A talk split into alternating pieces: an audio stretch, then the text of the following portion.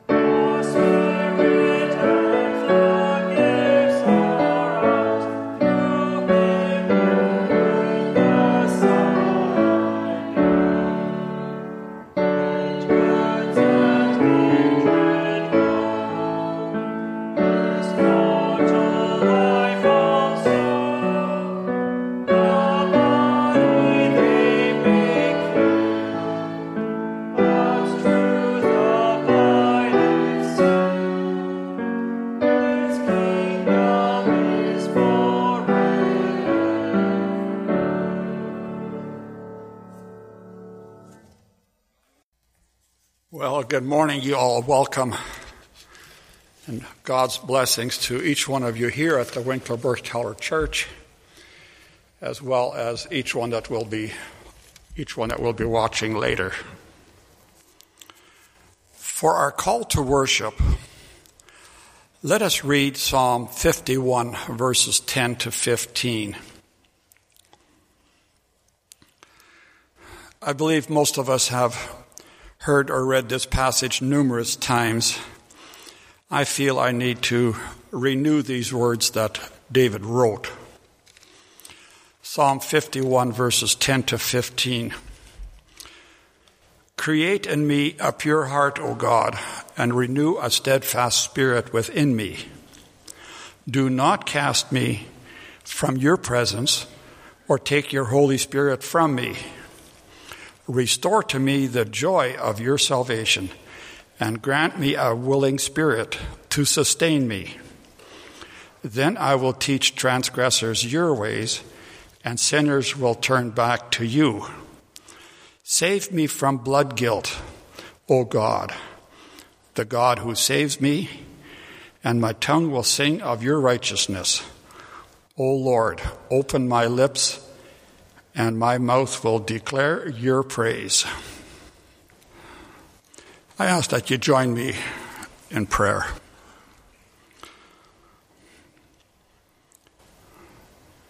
Dear Lord, loving God, we, we praise you for letting us come to you because of your love and grace. Lead each one of us as we listen to your word and through song, through the reading of your word, and through the listening of your message from Pastor Victor Engbrecht. We pray this all in Jesus' name. Amen. We are going to ask Mark Elias and Marilyn Penner to lead us just to pass on. Our message this morning will be on screen.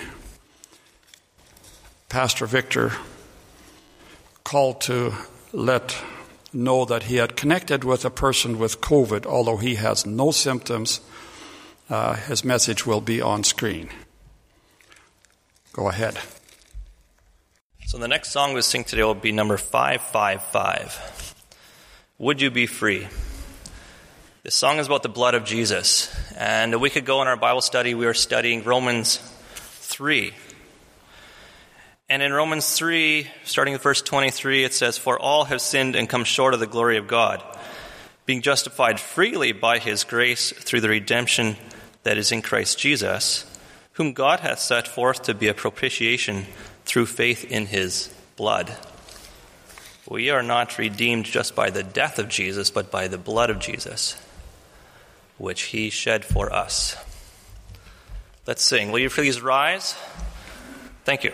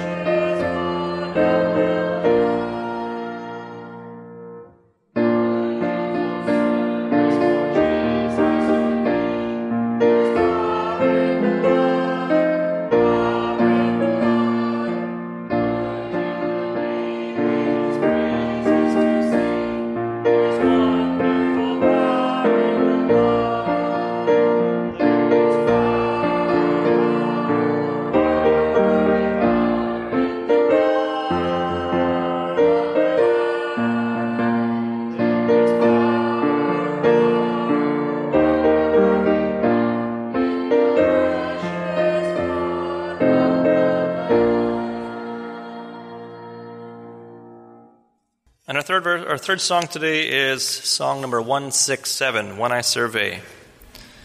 And I don't know why, but I find when I read the lyrics to myself, they really jump out at me. They're really powerful.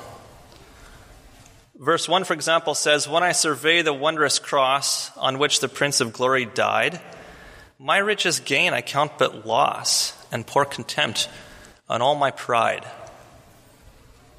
Verse 2 goes on and says, Forbid it, Lord, that I should boast, save in the death of Christ my God, all the vain things that charm me most I sacrifice to his blood.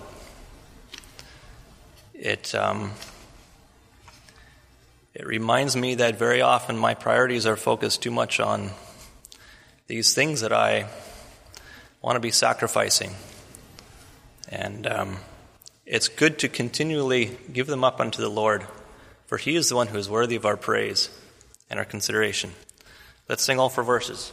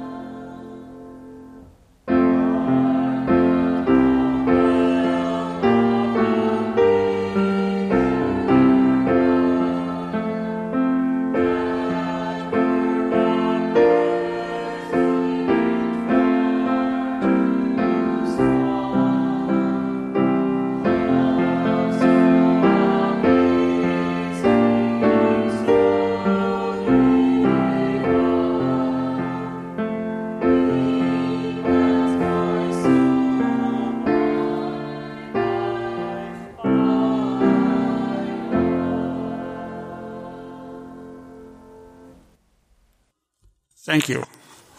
That was worth singing. Um, we'll take a brief look at our announcements. First of all, there will be no men's Sunday school this morning as a result of Pastor Victor not being able to be here in person, although he will have the message. Tuesday, there will be the women's prayer group in the morning and the church council in the evening. Um, and there'll be a ministerial meeting on Wednesday. Thursday, Friday evenings from 7 till 10, and then also all day Sunday, or Saturday, I should say, from 9 till 4 will be the church planning sessions that has been planned for some time. So those of you who have registered, great. Uh, our missionaries of the week are Preston and Myra Wheeler. And a couple of notes of thanks. Thanks for your prayers for Jake as he is again undergoing chemo treatments. We appreciate your love and concern. Please continue to pray for healing, Jake and Judy Unruh. And thank you all for your prayers for Nick during his hospital stay and during his procedures at the St. Boniface Hospital. We are so grateful to God for intervening miraculously. Nick and Tina Friesen. Um, there's a couple of expressions of sympathy. One is in the bulletin, and one is not. Jake Clausen of Winnipeg passed away Saturday, January 15th, and his funeral was held on Friday. He was a brother to Ella Neufeld. William Elias passed away. He was a brother to Mary Sawatsky. Pray that you would pray for people that are mourning and also take a note of the birthdays.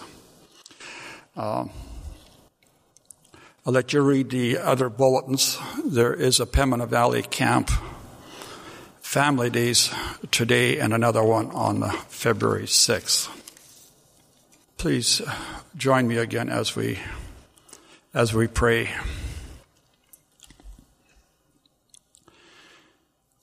We thank you, Lord, for hearing and accepting our prayers. We thank you that we have a place of shelter and comfort where we can gather. We pray that you will lead each and every event, event that will be taking place be also with each Sunday school class later today and each meeting taking place during the week, including the church planning sessions Thursday, Friday, and Saturday. We pray for you to continue to direct Preston and Myra Wheeler in their missionary work. We thank you for providing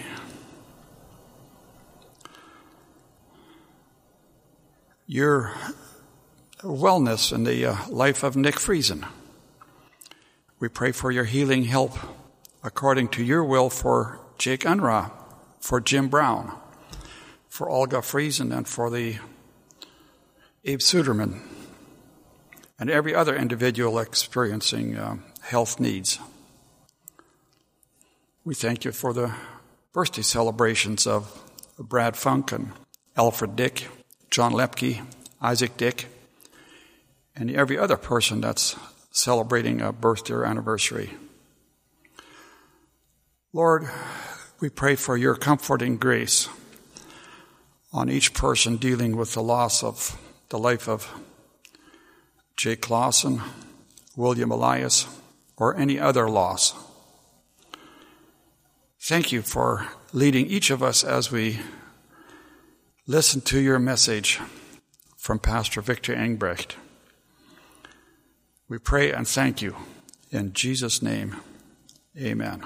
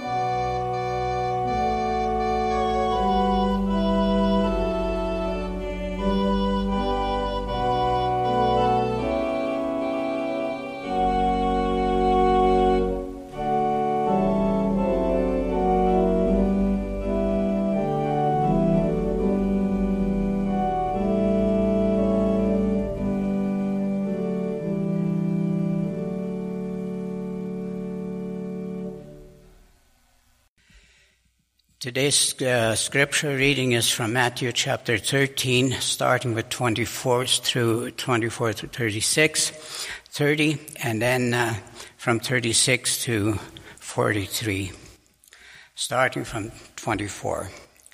Jesus told another parable. The kingdom of heaven is like a man who sowed good seeds into his field. But while everyone was sleeping, his enemy came and sowed weeds among the wheat and went away. When the wheat sprouted and formed heads, then the weeds also appeared.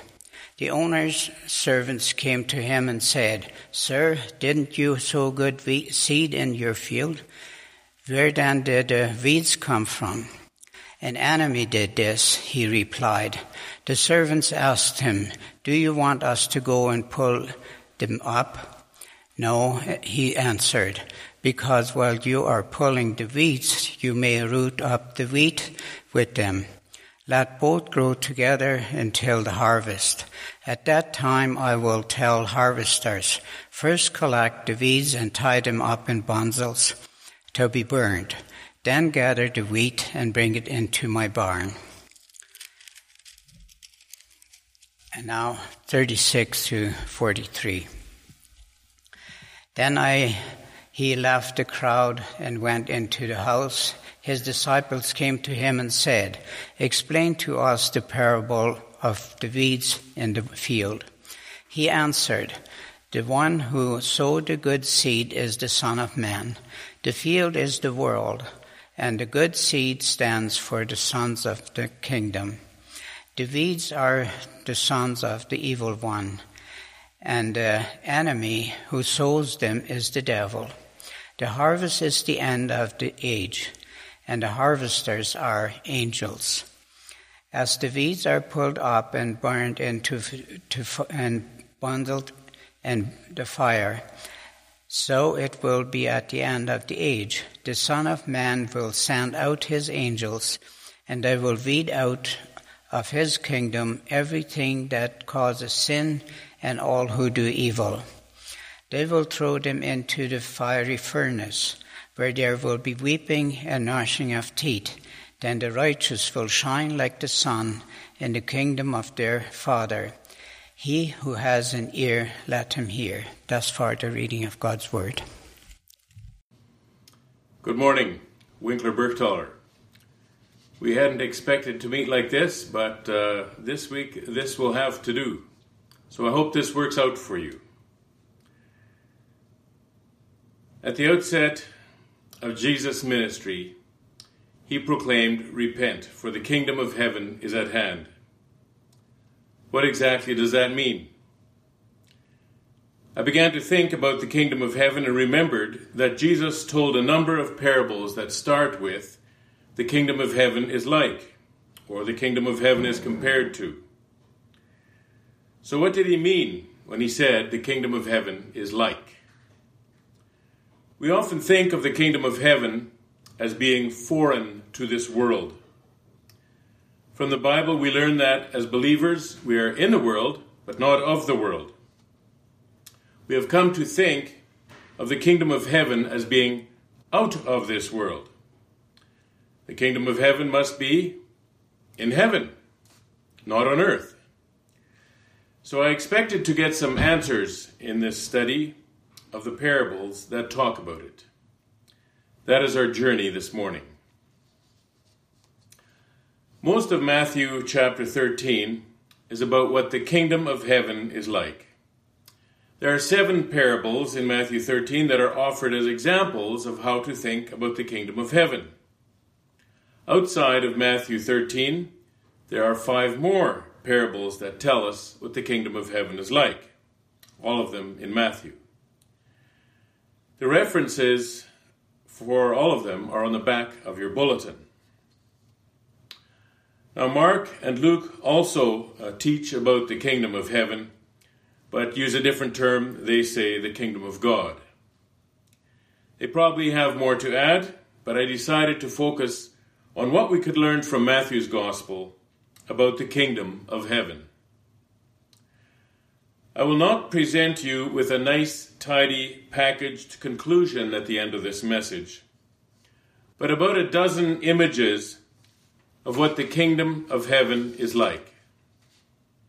Together, they will help shape our idea of the kingdom of heaven and hopefully encourage us to think a little more deeply and live accordingly. As I said, Matthew chapter 13 is mostly about what the kingdom of heaven is like. It opens with Jesus telling the parable of the sower and the parable of the weeds to the crowds on the shore. Between those two parables, the disciples asked Jesus why he spoke to the crowds in parables. Jesus turned to his disciples for a private conversation and explained what he was doing. And then he interpreted the par- parable of the sower for them. Matthew chapter 13, verses 10 to 23, is that conversation. And I'll read it for us.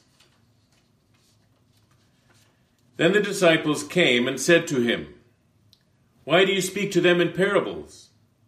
And he answered them, To you it has been given to know the secrets of the kingdom of heaven, but to them it has not been given.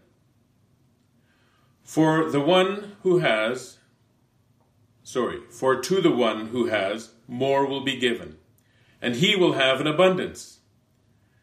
But from the one who has not, even what he has will be taken away. This is why I speak to them in parables, because seeing they do not see, and hearing they do not hear, nor do they understand. Indeed, in their case, the prophecy of Isaiah is fulfilled that says, You will indeed hear, but never understand, and you will indeed see, but never perceive. For this people's heart has grown dull and their, with their ears they can barely hear, and their eyes they have closed, closed, lest they should see with their eyes, and hear with their ears, and understand with their heart, and turn, and I would heal them.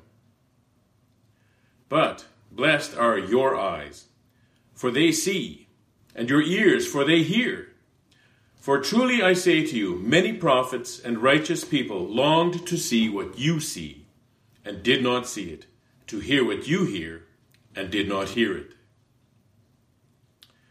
Speaking in parables is a way of teaching people who are open to the gospel, while at the same time, those who are not really open to the gospel also hear it, but they don't catch on to its meaning or how it applies to them.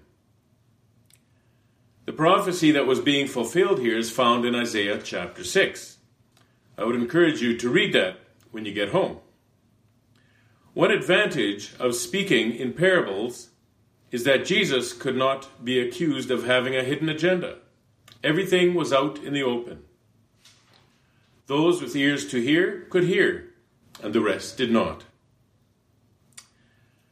After that explanation uh, that Jesus gave his disciples, sorry, after that, Jesus gave his disciples the interpretation of the parable of the sower, and I expect that he was trying to teach his disciples how to interpret. After this conversation with the disciples, it seems Jesus turned back to the crowds on the shore, and he told them three more parables the parable of the weeds, the parable of the mustard seed, and the parable of the leaven. All of them are about the kingdom of heaven. Then in verse 34 it says, All these things Jesus said to the crowds in parables. Indeed, he said nothing to them without a parable. This was to fulfill what was spoke, spoken by the prophet. I will open my mouth in parables. I will utter what has been hidden since the foundation of the world. That prophecy comes from Psalm 78. So at least two prophecies were fulfilled as Jesus spoke to the crowds in parables. In the following verse, verse 36, the scene changes.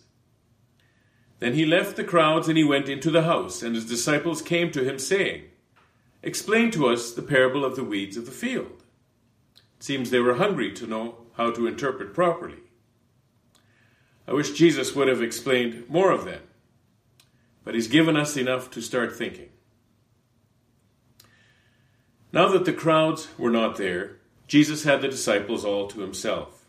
He explained the parable of the weeds, like they asked, and then told them four more parables. Again, all of them were about the kingdom of heaven. So, what is in these parables? What is it about the kingdom of heaven that Jesus wanted his disciples to know? That's what we want to find out. So let's dig in and see. We'll start with the first parable that John read for us in this morning's scripture reading the parable of the weeds, beginning at Matthew chapter 13, verse 24. Now, this parable says a whole bunch of things and gives us a lot to think about. But what is it teaching about the kingdom of heaven specifically? Here are some of my thoughts. The kingdom of heaven seems like a messy place. It looks like the devil has access. The sons of the evil one are put next to the sons of the kingdom. And then they grow together. Is this what the kingdom of heaven is? It seems to me that it's saying that the kingdom of heaven isn't a faraway place. It's right here. It exists among the followers of Jesus. And a few minutes ago, I suggested that we generally think of the kingdom of heaven as being foreign to this world. We tend to think of heaven as being apart from earth. But did you notice verse 41? This is fascinating. It says that the angels will gather out of his kingdom all causes of sin and all lawbreakers. That tells me that the foreign presence here is not the kingdom of heaven. It's not the kingdom of heaven that's out of place. The foreign presence here is everything that does not belong to the kingdom of heaven. As believers, we're on home turf. Wherever believers are, there the kingdom of God is. Whatever evil was introduced to God's perfect creation, it will be plucked out and destroyed eventually.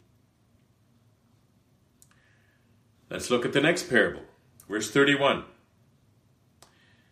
He put another parable before them, saying, The kingdom of heaven is like a grain of mustard seed that a man took and sowed in his field. It is the smallest of seeds, but when it has grown, it is larger than all the garden plants and becomes a tree, so that the birds of the air come and make nests in its branches. This tells me that if we sow the seeds of the kingdom of heaven, it will grow, larger than all others, and become a place of refuge. The parable of the leaven. He told them in another par- parable the kingdom of heaven is like leaven that a woman took and hid in three measures of flour till all till it was all leavened. Well, if the kingdom of heaven is like the leaven, then the activity of the leaven is the focus. Leaven is like yeast that causes the dough to rise. It is the kingdom of heaven in the world that keeps working until it reaches the whole world. Remember John's vision in Revelation chapter 7. He saw a great multitude that no one could number, from every nation, from all tribes and peoples and languages, standing before the throne and before the Lamb. The kingdom of heaven is the leaven that will reach the whole world with the gospel. Verse 44 the kingdom of heaven is like treasure hidden in a field, which a man found and covered up. Then in his joy he goes and sells all that he has and buys the field. Well, if the kingdom of heaven is the treasure, it is of greater value than all worldly wealth. It is worth all that a man has. It is sorry, it is worth all that a man has to give to get it. The next one may appear to be similar, but there is a little difference.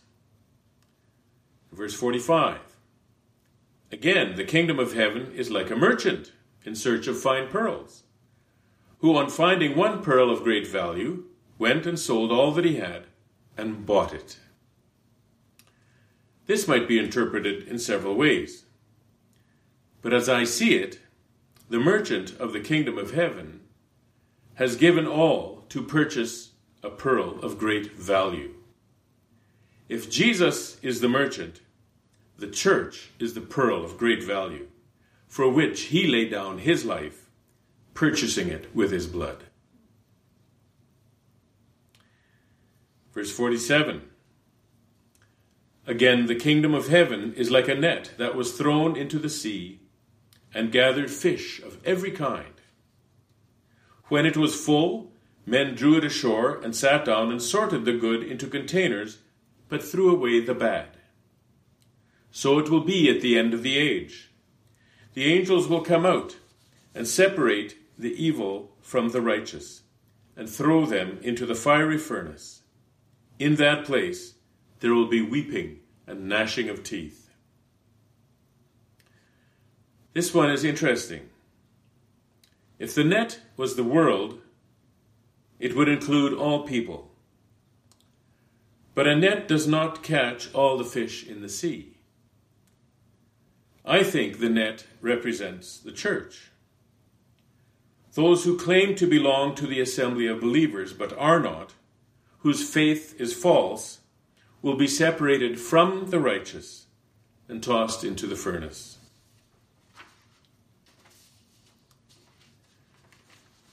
Now, after Jesus had spoken all these parables, he asked them a question Have you understood all these things? And they said to him, Yes. And he said to them, Therefore, every scribe who has been trained for the kingdom of heaven is like a master of a house, who brings out of his treasure what is new and what is old. Based on their yes to this question, Jesus likened the disciples to the scribes who are trained in the law, because they too had been trained under his teaching. He instructed them, like a master of the house, for all those in the house, to bring out the treasures of their teaching, their new understandings, along with the old truths of Scripture. The command is for the disciples and for all who likewise are trained. A good reason for every one of us to be a student of the Word. Now, I know we're moving kind of fast through all of these, but stay with me. We're moving out of chapter 13 now, and we're going to go look at the other five parables that talk about the kingdom of heaven. In chapter 18, at verse 21, is where Peter asked how many times he should forgive the brother who sins against him. You might remember that his answer was not seven times, but 77 times. To which Jesus uh, responded with the parable of the unforgiving servant. In that parable, a servant owes his master a lot of money, but the servant begs, promising to repay, and the master, being merciful, completely forgave the man's debt. Then he found a fellow servant who owed him a few bucks. The fellow servant also begged for mercy but he had him thrown into prison until the debt was paid. Well, this news got back to the master, and guess what? The master summoned him and said to him, You wicked servant, I forgave you all that debt because you pleaded with me. And should not you have had mercy on your fellow servant, as I had mercy on you? And in anger his master delivered him to the jailers until he should repay all his debt so also my heavenly Father will do to every one of you, if you do not forgive your brother from the heart. My take on this one is pretty simple. If I do not forgive, I will not be forgiven. Therefore, I should forgive. Next, in Matthew 20, verses 1 to 16, we find the parable of the laborers in the vineyard. Here, the master of the house goes out early in the morning to hire laborers for the day. They agree on a wage of a denarius for the day and start working. At the third, sixth, and ninth hours of the day, the master goes out again looking for more workers. And at the eleventh hour, went out one more time to look for workers. At the end of the day, he instructed his foreman to call the workers and pay them their wages, beginning with those hired last. He gave those hired last a denarius, and so he did for all the workers, including those who had worked all day. Of course, they complained. But the master of the house said, Friend, I am doing you no wrong. Did you not agree with me for a denarius? Take what belongs to you and go.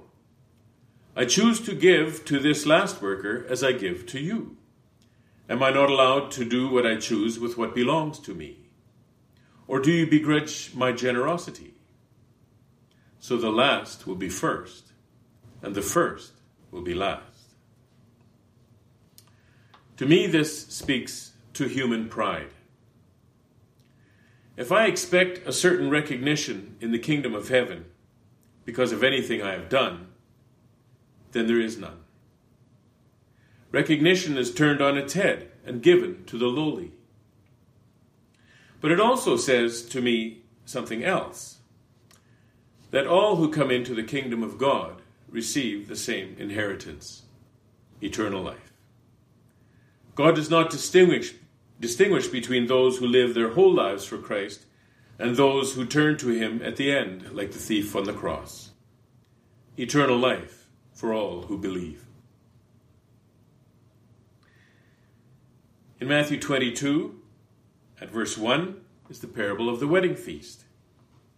This is the one where a king gives a wedding feast for his son, and he sends his servants to call the guests to the banquet but they are all too busy. Some of the intended guests took the king's servants and killed them. So the king sent out his troops to destroy them, destroy those who killed his servants. Then he sent out his servants to the roads to find people to fill his wedding hall with guests. When the king looked at the guests, there was one there with no wedding garment. Him they bound and threw into outer darkness. Jesus concluded the parable by saying, For many are called, but few are chosen. This tells me that the invitation to the kingdom of heaven goes out to many people. Few respond, and few are chosen. Those who are not chosen have no place in the kingdom of heaven.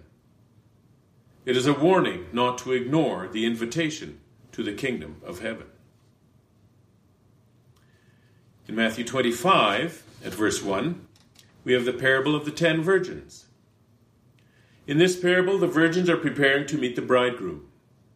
Five were wise and brought extra oil with them. Five were foolish and did not. The bridegroom was delayed, and they fell asleep. Suddenly, the bridegroom was announced. The virgins woke up and trimmed their lamps, but the foolish virgins were running out of oil and wanted to buy some from the wise. They said there wouldn't be enough for them all, they should go elsewhere and buy some. In the meantime, the bridegroom showed up, and the five wise virgins accompanied him into the marriage feast. And then the door was shut. Afterward, the other virgins came also, saying, Lord, Lord, open to us. But he answered, Truly, I say to you, I do not know you. Watch therefore, for you know neither the day nor the hour. The simple message of this parable is to be wise and be ready for the arrival of the bridegroom. If not, you will be left out. The last parable that we'll look at is the parable of the talents in Matthew 25, at verse 14. This one tells of a man who went on a journey and entrusted his property to his servants. To one he gave five talents, to another two talents, and another one talent. After a long time, he came back and wanted to settle accounts. The one he gave five talents had doubled it to ten. The one he gave two talents doubled it to four. To each of them the master said, Well done, good and faithful servant. You have been faithful over a little, I will set you over much. Enter into the joy of your master. And the one he had given one talent had buried it in the ground, returning only the one talent, fearing the high expectations of his master. The master answered him, You wicked and slothful servant. You knew that I reap where I have not sown and gather where I have not where I have scattered no seed. Then you ought to have invested my money with the bankers, and at my coming I should have received what was mine with interest. So take the talent from him and give it to him who has ten talents. For to everyone who has, more will be given, and he will have an abundance. But from the one who has not, even what he has will be taken away. And cast that worthless servant into the outer darkness. In that place there will be weeping and gnashing of teeth. To me, this says, Serve the Master with what he gives you. If you do not, you will lose what you have. If you do, you will have plenty. If I do not exercise my gift of faith, I will lose faith. If I do not invest what God has given me to make it grow, I will lose it. Whether it is knowledge, insight, gifts of service, or the gift of faith.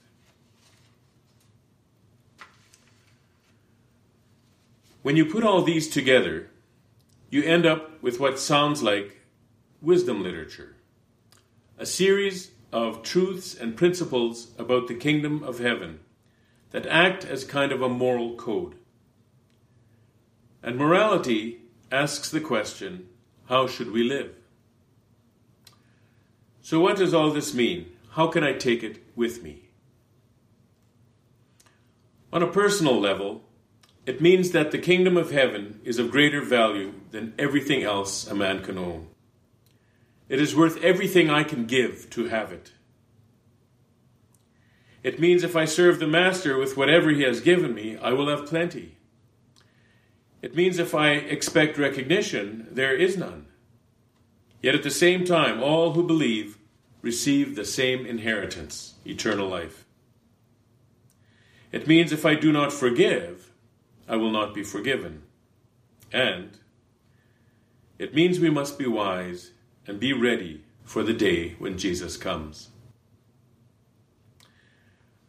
What does this teaching on the kingdom of heaven mean for the church? It means that Jesus so values the church that he gave his life for her. As a body of believers, we are highly valued and treasured. It means that we who are, the, are disciples of Christ must share the treasures of the teaching we have received, both our new understanding and the old truths of Scripture. And that is why it is good for everyone to be a student of the Word. It means that the kingdom of heaven is not intended to be isolated from the world. It is intended to be in the world, being the leaven that permeates the world with the gospel. It means if we sow the seeds of the kingdom of heaven, it will grow larger than all others and be a place of refuge. Wherever believers go, among the peoples of earth, there is the kingdom of heaven. It is through us that God wants to sow the seeds of the kingdom, and it is through us that God wants to reach the whole world. These parables also tell us that there will be nothing left in the kingdom of heaven that does not belong there. False sheep, bad fish, and sly men will all be expelled. The weeds will be gathered and bound and thrown into the fire. Though the invitation to repent has gone out to the whole world, only the chosen will remain in the kingdom of heaven. The first message Jesus preached was repent, for the kingdom of heaven is at hand. And that meaning is a little clearer to me now than it was last week. Let me give you a challenge. With the references on the back of your bulletin, read all those parables, maybe one a day. Read them, think about them, and then write down what they mean to you about the kingdom of heaven or anything else they might say to you. Jesus didn't give us interpretations for all the parables because he wants us to think about them, to think about their meaning. I have shared with you how I see it. How do you see it? If the Spirit reveals something to you that I missed, share it with someone. And let's grow our knowledge and understanding of the kingdom of heaven. If you'd like a copy of this message or any other, just let me know and I'll get it to you. Our closing song will be song number 300 Be Thou My Vision. We will sing verses 1, 2, 3, and 5, leaving out verse 4. And let us uh, stand to sing. And when we're finished, then we'll sit down and we'll be dismissed.